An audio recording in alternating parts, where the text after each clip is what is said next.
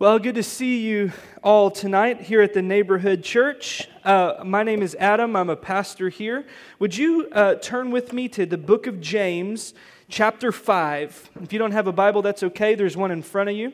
Uh, or you can swipe there on your phone. We're in James chapter 5. That's toward the back of your Bible there. We've been in this series called Live Your Faith, and tonight it's our last message in this book before we move on to that season of Lent in which we prepare, we repent, we fast, and we get ready to celebrate the resurrection of Jesus from the dead in Easter. So until then, uh, we're going to talk about this last section in James chapter 5 tonight.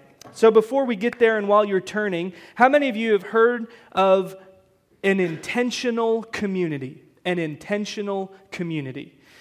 Yes? So, some of you have heard of the phrase. Those of you who aren't familiar with the phrase, you're certainly familiar with the concept. And the concept is that an intentional community, like the monasteries or nunneries of old, is a community that has intentionally committed to live together, pray together, and serve together.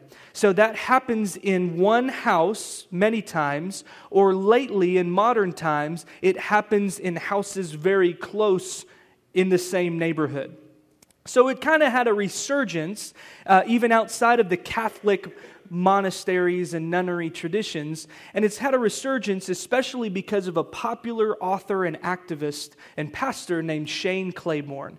Shane Claiborne, several years ago, moved into the inner city of Philadelphia to begin an intentional community. They got a huge house in an under resourced community, and they said, We're going to bring some of our friends who are fellow followers of Jesus to simply build relationships and make some kingdom kingdom mischief. We want to follow Jesus together for God's kingdom in this neighborhood, which is what we're doing.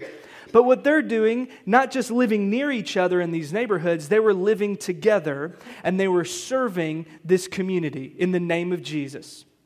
And so, what they would do is they would throw parties, but then they'd also kind of lead protests they were doing whatever the life of the community was doing. So maybe that's a neighborhood barbecue, or then maybe they'd go and serve on the neighborhood organizations or the crime watches. They would live life together with the people in this community with the express purpose of praying, serving, and blessing them.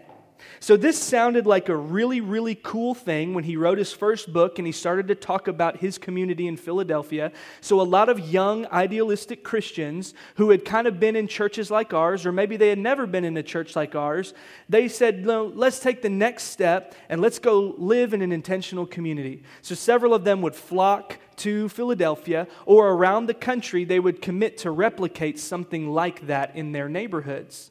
And then what happened is this can't blame them. God bless them.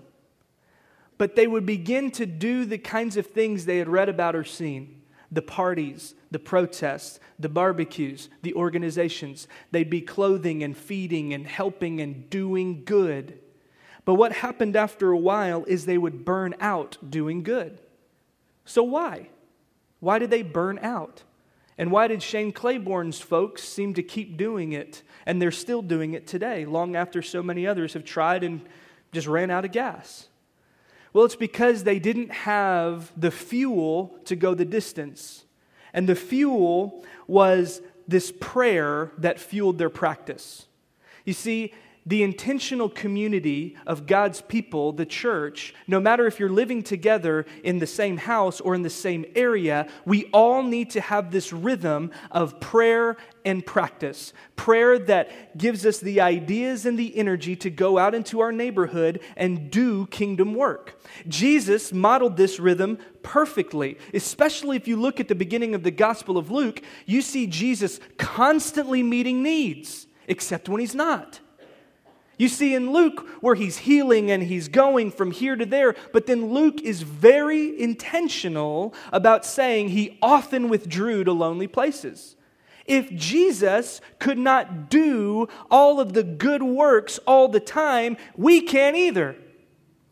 So, the secret to Jesus' success was his rhythm of prayer that fuels his practice, this rhythm of abiding and then doing. And so Shane Claiborne's community saw this happening in these different pockets. They saw the rhythm that Jesus had modeled. And so they wrote a book called Common Prayer to kind of curb and help people pray together and fuel their practice.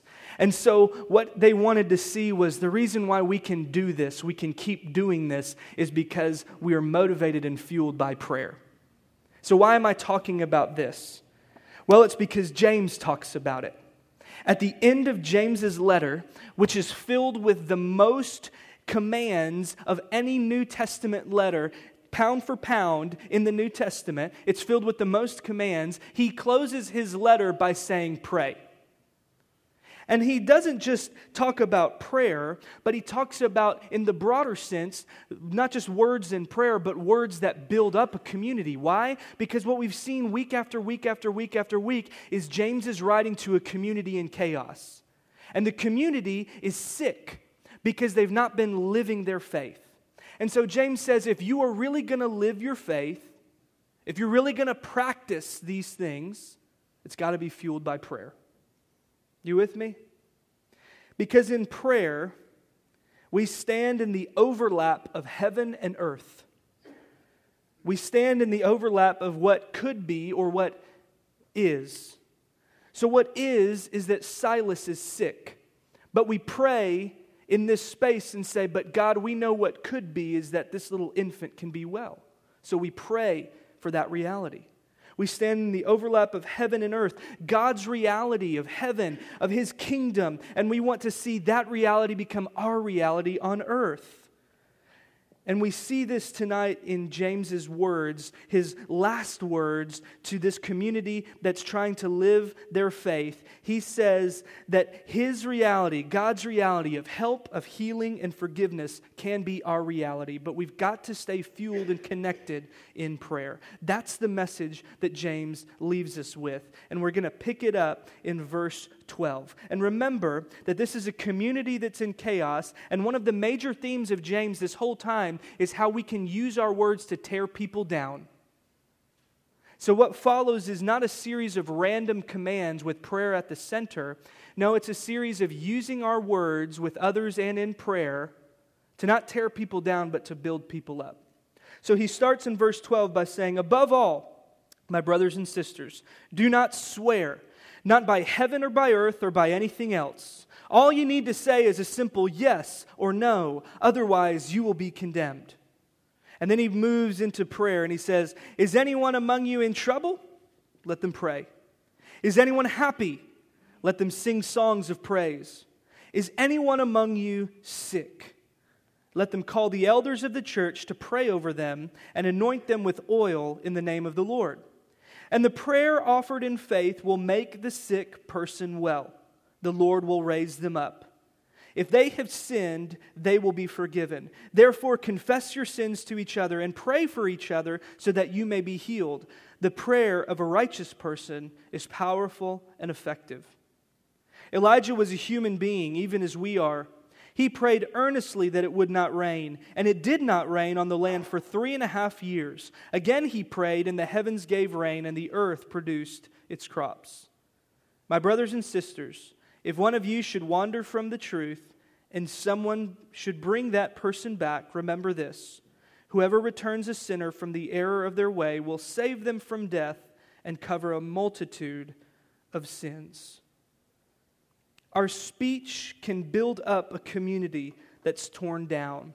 Our speech horizontally to one another and our speech vertically in prayer. So, as we look at this passage tonight, I want to quickly address a verse that I didn't get to last week, and that was kind of by design. So, on the screen now, as we think about these words that James is, uh, is, is, is giving to us, one of the things he started last week with that we didn't get to was this in James 5 9. Don't grumble against one another, brothers and sisters, or you will be judged. The judge is standing at the door. Now, last week we talked about how these rich, wealthy people were oppressing the poor working class that were making up James's community. And so we start as we're thinking about these words that we say and we pray, we have to go back and touch on isn't it the experience of all of us that when we have external stress, it leads to internal conflict? And especially in the context last week when you're talking about money and financial strife. How many marriages or relationships have you seen crippled because of financial anxiety and tension and the lack of actual money or for the want of money? I mean, you can look at any premarital book or book on marriage, and every statistic will tell you that the number one thing people fight about in marriage is money. And so, what he's describing here, as he's giving to us these last words, is to say, especially here in verse 9 that we looked at last week, don't grumble against one another. That is, commit to not just talk about it amongst yourselves and gripe at each other, but actually gripe about it to the Lord. Because what happens when we grumble amongst each other is it breeds division. But what James want to, wants to see is a unison, a unity. So then we jump back to verse 12, and he says, So then, above all, my brothers and sisters, this is what we're looking at tonight now. Above all, my brothers and sisters, do not swear. Now, what does he mean by swear? He ain't just talking about cussing, y'all. I was doing a lot of swearing the other day because I dropped a hammer on my foot. No, he's talking about within his community. It wasn't just a common practice for people to gripe and grumble when things didn't go their way. When they're talking to other people, a common practice was that they would swear an oath. How many of you know uh, back in your preschool days when, you know, the teacher came up and you say, I swear I didn't, I swear I didn't miss. I swear on my mother's grave. Or you're trying to tell your brother, I promise I didn't eat that. Cross my heart, hope to die, stick a needle in my eye. Dude, you'd have about a million needles in your eye. Because what James is addressing then, whether you're grumbling with one another horizontally or you're trying to puff up and use these oaths in your horizontal relationships, the more you puff it up, the more you can't be trusted. And so the common practice was in legal procedures, even with businessmen, they would try to swear on some divine being. So, why would it be above all? Because truth is foundational in all of our speech. So, the intent here is don't, don't puff up your language just to try to, um, just to try to puff up your way because it builds mistrust. Above all, truth is fundamental to our speech. Our words should build a community of trust. So before we ever get to praying for one another, have we built enough trust within our community that when we say yes, it means yes? And when we say no, it means no. The opposite of this grandiose promises that we can't deliver is truth and plain speech. Now, it's remarkable how similar this verse is to Jesus' teaching on oaths in Matthew 5. I put them side by side so we could see it. It's unbelievable. Jesus says, Do not swear at all, either by heaven, and he goes on to talk about because that's where the Lord is, or by earth, or by Jerusalem. And then James says, Do not swear, not by heaven or by earth. That would be like your mama's grave, or anything else. And then Jesus takes it a step further, or swear by your head. And then they both say, simply let your yes be yes and your no be no. Jesus says anything beyond this comes from the evil one. It's lies, it's manipulation, it's trying to get a leg up on somebody. And then James says, or you will be condemned. Basically, you'll be found out and your promise is untrustworthy. You know, it's been a long time since we've talked about our mentor, James. That's a mentor for everybody in an everyday faith. But James, we believe, is the half brother of Jesus who walked with and worked with and saw Jesus. He heard Jesus speak to his mom and dad. He saw how Jesus related to the outcasts and the marginalized. And so, throughout this letter of James, especially here in verse 12, it's really powerful that you see him embodying and then transferring the message of Jesus. And so I just think it's really striking that he's using his last words to correct this horizontal relationship, to build a community of trust, because we need to take it vertically in prayer. So then he gives us, as we look down in verse 13, these situations that are so common to community life.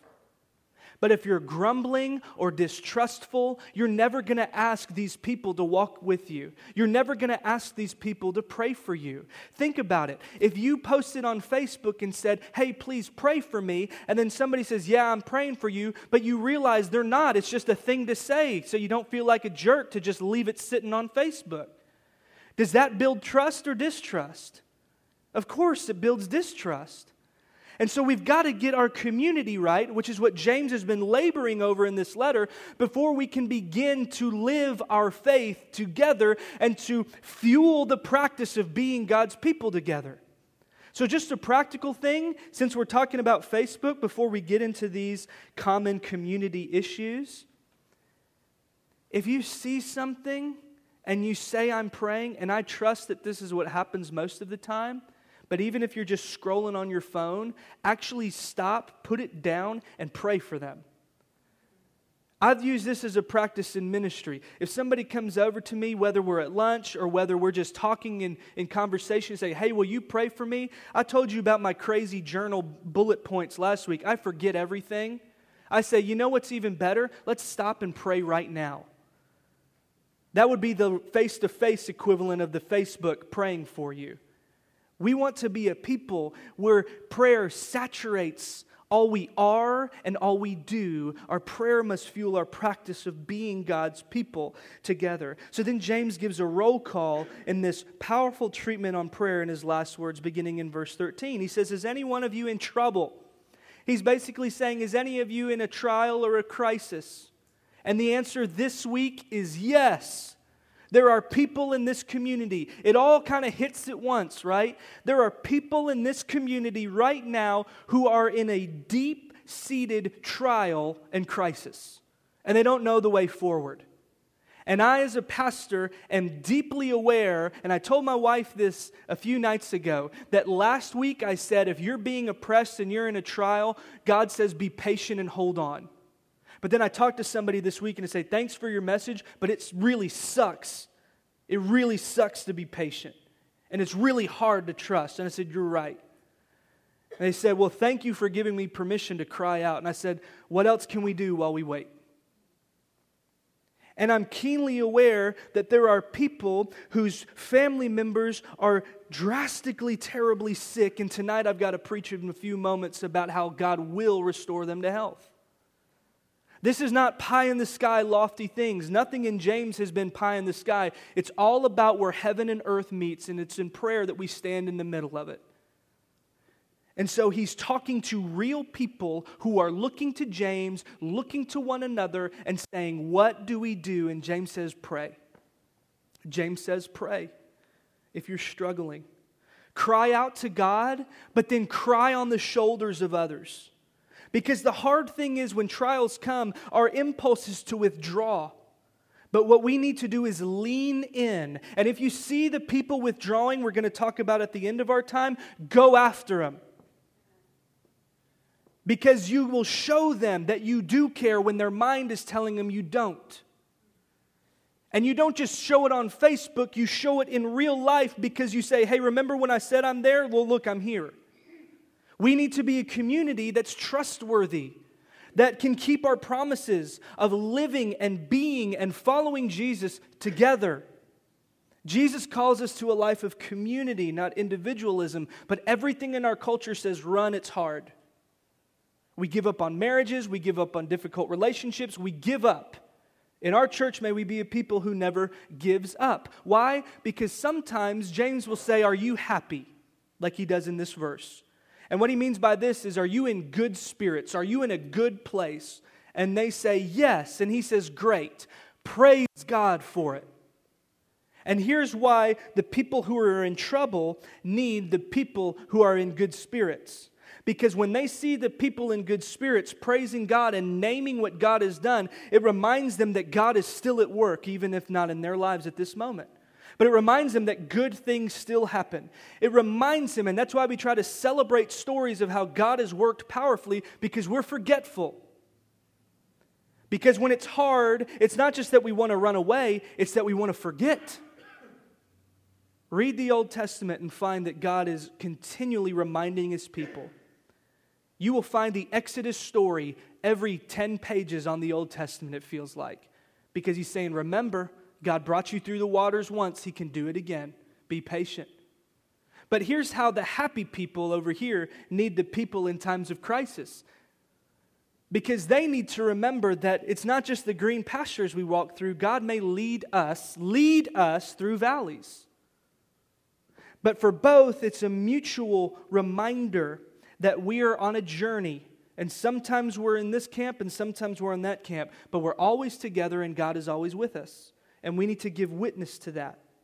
It's a mutual reminding that God is a good, good father, like we just sang, and He's the giver of good gifts. So then he hits this third category that affects our people every week. Is anyone among you sick? The first thing he says, if you see it on the, excuse me, on the screen there, is to get the leadership involved. It's interesting that he doesn't tell the sick, like, hey, pray or praise, although you're assuming the sick person is praying. And it goes something like this if you had the flu Oh, God, please kill me. that may not be the best prayer, but it, I consider it a prayer. But he says, beyond just praying or praising, what you need to do is get the elders involved. He says, summon the elders and the leaders of your church. But then he says, let them anoint your head with oil. So the first thing we say is, what is going on with this oil thing? Well, this is another common practice like the oaths, in which ancient peoples would use oil from everything to medicine. I hear you, essential oils people, all right? Before Tylenol, they were rubbing oil on everything like you guys are now. Praise God. You know, you got, you got, some, you got some history there. They would use it medicinally, but they'd also use it religiously. And here's how they would use it religiously it's a way of this sacred reminder and this kind of visceral, physical way of saying, God has marked you out. They would anoint kings, they would anoint prophets, they would anoint people. And so it's this way of saying the elders are coming and they're anointing with oil and they're saying, God is marking you out you have God's attention, you have God's care. And I believe it's ordinary oil, it's not magic oil. Our Catholic brothers and sisters, they bless the oil, and it's a sacrament. But it's ordinary oil as much as we have ordinary bread and ordinary wine. It takes on a sacred meaning, a sacred symbol. But ultimately, where the power is, if you look in verse 15, is and the prayer offered in faith. So you can imagine then, as we go back to why you're summoning the elders, you can imagine the prayer of these men and women gathering around and putting their hands on the sick person. It's not just that the oil reminds them that they've been marked out and cared for, it reminds them that the community is behind them. So, are the elders magic superhero Christians? No. But the elder's vocation and responsibility is to the people of the community. So summon the elders, call me, call Bud, call Pastor Kathy officially next week. But call her tonight if you need it. She can pray, y'all summon the elders, and you can imagine them going and being intimately involved in touching the person that has been withdrawn because they're sick, and they're coming in contact with them, and they're praying over them. But then it's not just that they're praying and they're anointing, the vocation of pastors is to try to discern God's will. And anytime we enter into prayer, anytime we enter into prayer, we're stepping into that intersection between God's will, God's reality, and the reality and will of all the other beings in the universe.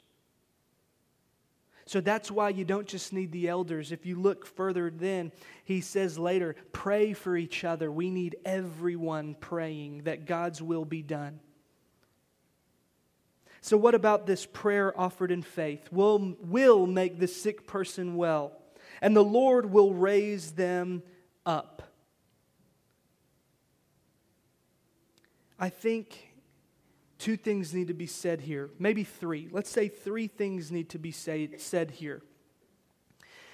There is some way in which our faith activates God's power. Make a note of James 1 6. Ask God, but when you ask, believe and do not doubt. So, the first thing I want to say is that we've said a lot in our church we pray believing God can. That's faith.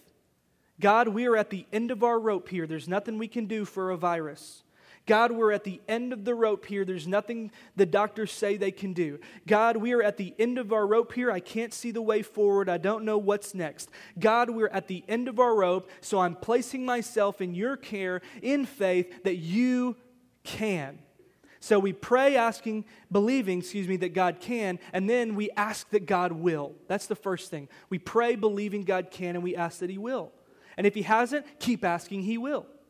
But the second thing I want to say is this, and I know a lot of preachers would love to drill this home. If God didn't do it, you didn't believe hard enough. Now, they may not say that explicitly, but we kind of get whiffs of that every time we encounter something like this in the New Testament. Jesus says himself in Matthew 7 7, Ask whatever you wish, and it will be done for you. And he talks about those, how faith can make, in Hebrews, can be the substance of things unseen. And if you just believe hard enough, if you just really just say, I think I can, I think I can, I think I can. But the problem is that God is not a cosmic vending machine.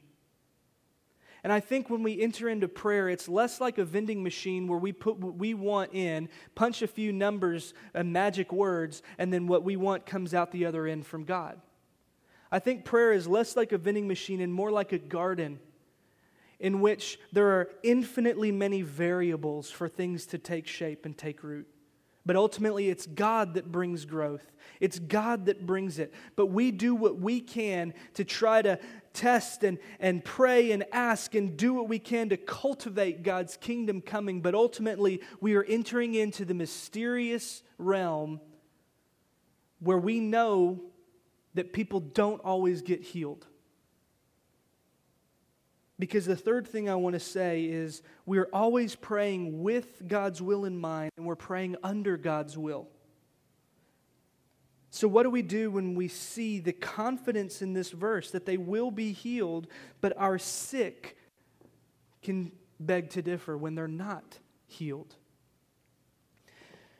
This Thursday night, I believe the answer to this, and, and there is no perfect answer, you'll just have to forgive me because the, the big picture is I just don't know. But I can tell you that this week, thinking about this question, I was sitting in, I have a couch in my little office, and Amy was out, and the girls were in there, and it was late at night after a long week, and Nora was playing with this thing here that I had on my bookshelf in the eyesight of what of where I sit. And so Nora was holding this and she said, Jesus is sad. I said, Yeah, Jesus is sad here. And they're looking at this crucifix. It's from Jerusalem. My grandparents went there and got it. And uh, then Emma was sitting next to me and she said, Yeah, why did Jesus have to die? And I had been texting someone about the Kenya orphanage thing, and I just thought, so that we can all live with God, and that the orphans who don't have any food today will have food someday. And he had to die so that, you know, the people who, you know, make a mess of this world can be transformed. And Jesus died so that we can all live and that the orphans who don't have mommies and daddies can go and run up to a good, good father. And Jesus died, I think, because the kids in the hospital that mommy sees when she goes to work, whose legs are broken and bodies can't work, will someday run and laugh and play with Jesus. And I just had in this moment with these two little girls standing there this idea, this experience that there's this way in which someday, when every tear is wiped away, and when every bad and sad thing becomes untrue, it's as if we'll see Jesus face to face and we'll see him running with all the kids who've been abused and neglected and their lives cut drastically short. We'll see all the people who can't see or hear or cannot function, and we'll see them running and feasting with Jesus. And there will be a look in Jesus' face with this tenderness and even some slight brokenness. But when he looks at us, there's this truth and assurance that says, I promise you, someday it'll all be made right. And I told her we'd see Mary Lou and Bobby and all the friends who've already died and gone to live with him. And so when James says they will be raised up, it carries with us this drastic umbrella that they may be raised up now if we pray in the name of Jesus, who is already alive, but ultimately they will be raised up because death will not have the final say. That sin will not have the final say. That the enemies who are oppressing God's will and God's people will not have the last say.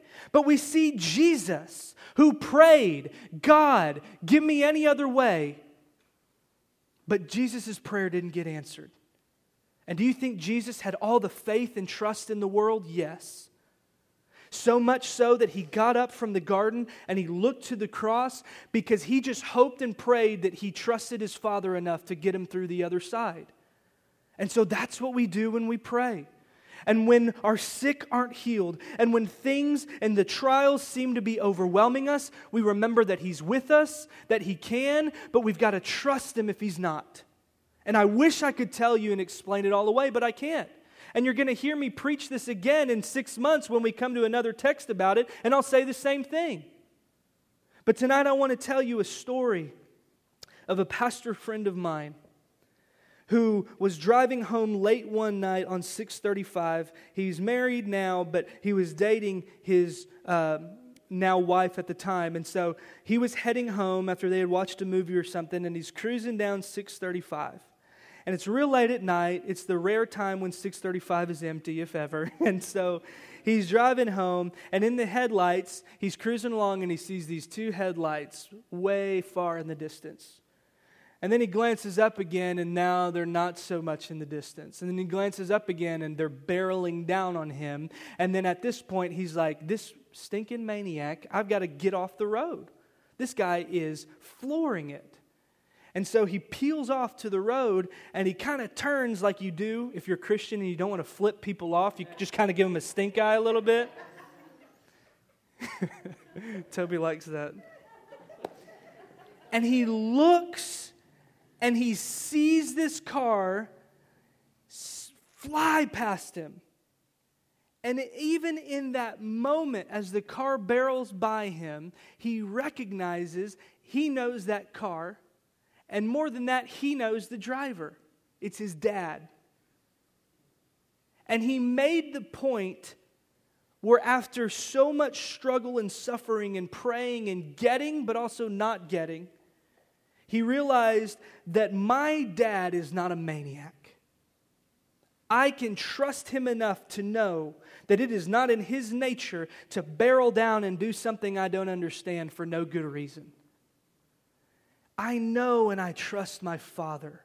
So even if I can't understand what's happening presently, I know that there is some purpose, some end. And I know that Romans 8 comes alive when we see that at the end of it, nothing had separated us from Christ's love. And also, all things work together for good for those who love Him. And it's not that God caused it, it's that God's redeeming it and He's working, and that we can trust Him. Prayer is mysterious. And I don't know why all the time, but I do know our Father. So then James takes a step back and he begins to talk about prayer and forgiveness. Look with me back in verse 15. If they've sinned, they will be forgiven. Therefore, confess your sins to each other and pray for each other so that you may be healed. Now, I want to be careful here and say that James is not making a universal causal relationship between sin and sickness. You with me? So, all these sick people, what did Silas do except cry and keep his mommy and daddy awake to get this virus? He didn't. There's not a causal, universal, you're sick, what'd you do? Jesus refutes this in John chapter 9. They said, Hey, this blind guy, who sinned, him or his parents? And Jesus said, Neither. But we have to take all of this, what James says and what Paul says and what Jesus says, and try to see, well, there may not be a universal causality, but Peter, excuse me, Paul in 1 Corinthians 11 says, some of you are sick because you're getting drunk at communion and you're sleeping around and making a mockery of this. And so just think about it. Think about the consequences of opening ourselves up to the kinds of sins and habits. Do they not have physical consequences? Does not the stress and guilt and shame of something we did in our past that we've not confessed fester and affect us physically? So, what James is getting at here is confess, then, he says, it literally means agree with in verse 16. Therefore, confess your sins. Agree that this was a destructive way, and you'll be healed and forgiven. That's powerful because you do so horizontally and you do it vertically. You're being forgiven. Because ultimately, he says this, and highlight this in your Bibles the prayer of a righteous person is powerful and effective. A righteous person is someone who's in good standing with God. And so this prayer is powerful and effective. And he gives an example of Elijah. And if you're writing down notes, you can write 1 Corinthians 17 and 18. That's kind of Elijah's greatest hits. And what's interesting, what James says in this example, is he doesn't use Elijah's greatest hits. In 17 and 18, there's a drought happening. And in the span of that drought that James is mentioning, dude, Elijah raises up a dead kid. That's a big deal in prayer. James doesn't use it. The other thing he did in 17 and 18 while this drought is going on is he called down fire from heaven and whipped some Baal prophets who were trying to call on their fake gods. That's a big deal. But the example James uses is when Elijah prayed in isolation, hiding out for his life in a cave crying out to God, saying, Hey, I'm the last one. Jezebel's running around killing all these prophets. God, where are you? And the example that James uses with the drought is when Elijah prayed in a moment of weakness, in a moment of desert, in a moment of isolation. And it's a reminder to us that we can all pray and things can change and we can change and the dry places can be restored. And I think that's a powerful, lasting word that he uses when he uses the example of Elijah, which gives us hope then at the last command. Then look back at your horizontal relationships because the dry people who've wandered far in the desert can still be restored. Do you see that in verse 19? He says, if one of you should wander from the truth, if one of you should stray away from the gospel and the living of your faith, like I mentioned earlier, it's not just now, I'll pray for you territory. It's Jesus leaving the 99 sheep so he can go find the one and pull him back from the cliff. Which is why James says if you find him and you bring him back to speak truth and love and to use words that build a person up and draw them back, it covers, it removes a multitude of the sins and death and destruction that their life would have been had they persisted in their way. So, as we close, I want to remind you a few things about prayer, and then I want to remind you a few things about living our faith together. And you can just put this bullet pointed list up, and we'll hit these quickly while we're talking about prayer. First, I think we saw that prayer is mysterious. We're standing in the middle of heaven and of earth, and we're praying, God, would your kingdom come and your will be done in our reality? Would your reality be our reality? But we just don't know all the infinite variables that go into it. Prayer changes us. Prayer changes us. We find forgiveness, we find healing, we find peace, we find rest, and we even learn more and more about God and our life with Him. If the third thing, we just show up. Takes discipline. Prayer takes discipline. I confessed to you last week the hardest thing for me to do some mornings is to actually sit down and pray. That's a confession of a pastor because I'm more wired to go and not sit. So sometimes it just takes showing up, which I really, really hope you take this Lent deal seriously. So if you're a person that lacks discipline, do you take a shower every morning? Here's why I'm asking you about your personal hygiene. What would it look like for you to commit to pray in the 10 or 15 minutes you take a shower every morning or night? How would that change your day? How would it look to just use that time where you can't have your phone in the shower unless you got one of them nifty waterproof ones? But what if you changed and converted that discipline? What if, when you're driving in your car, you turn off the radio for the last five minutes to where you're going and you talk about what we are doing together, God? Dallas Willard said that prayer is talking to God about what we're doing together. What does it look like to convert some of those spaces, some of those moments of discipline?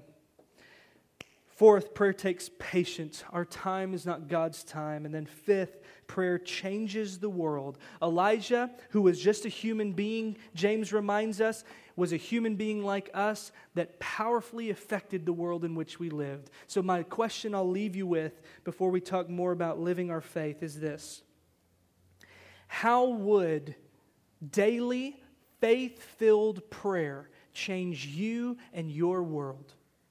How would it change your family? How would it change your workplace and those relationships? How would it change your perspective and attitude toward your family and those people? How would it change our city, our neighborhoods, our church? What would it look like to convert some of that time and to enter into that gap between heaven and earth. So, prayer fuels our practice. And this letter has been a powerful gift to me. I pray it's been a powerful gift to you. And James, as he's talking about our words and our prayers that build each other up, I hope you found that it's not just about you living your faith, but it's about us living our faith. And so may we be a church that stands in between God's reality and our own reality through prayer for each other as we follow Jesus together for God's kingdom. Let's pray.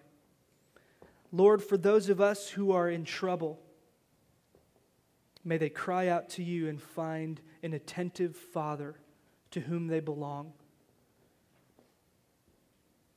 Lord, for those of us who are happy, may they pour out prayers and songs of thanksgiving.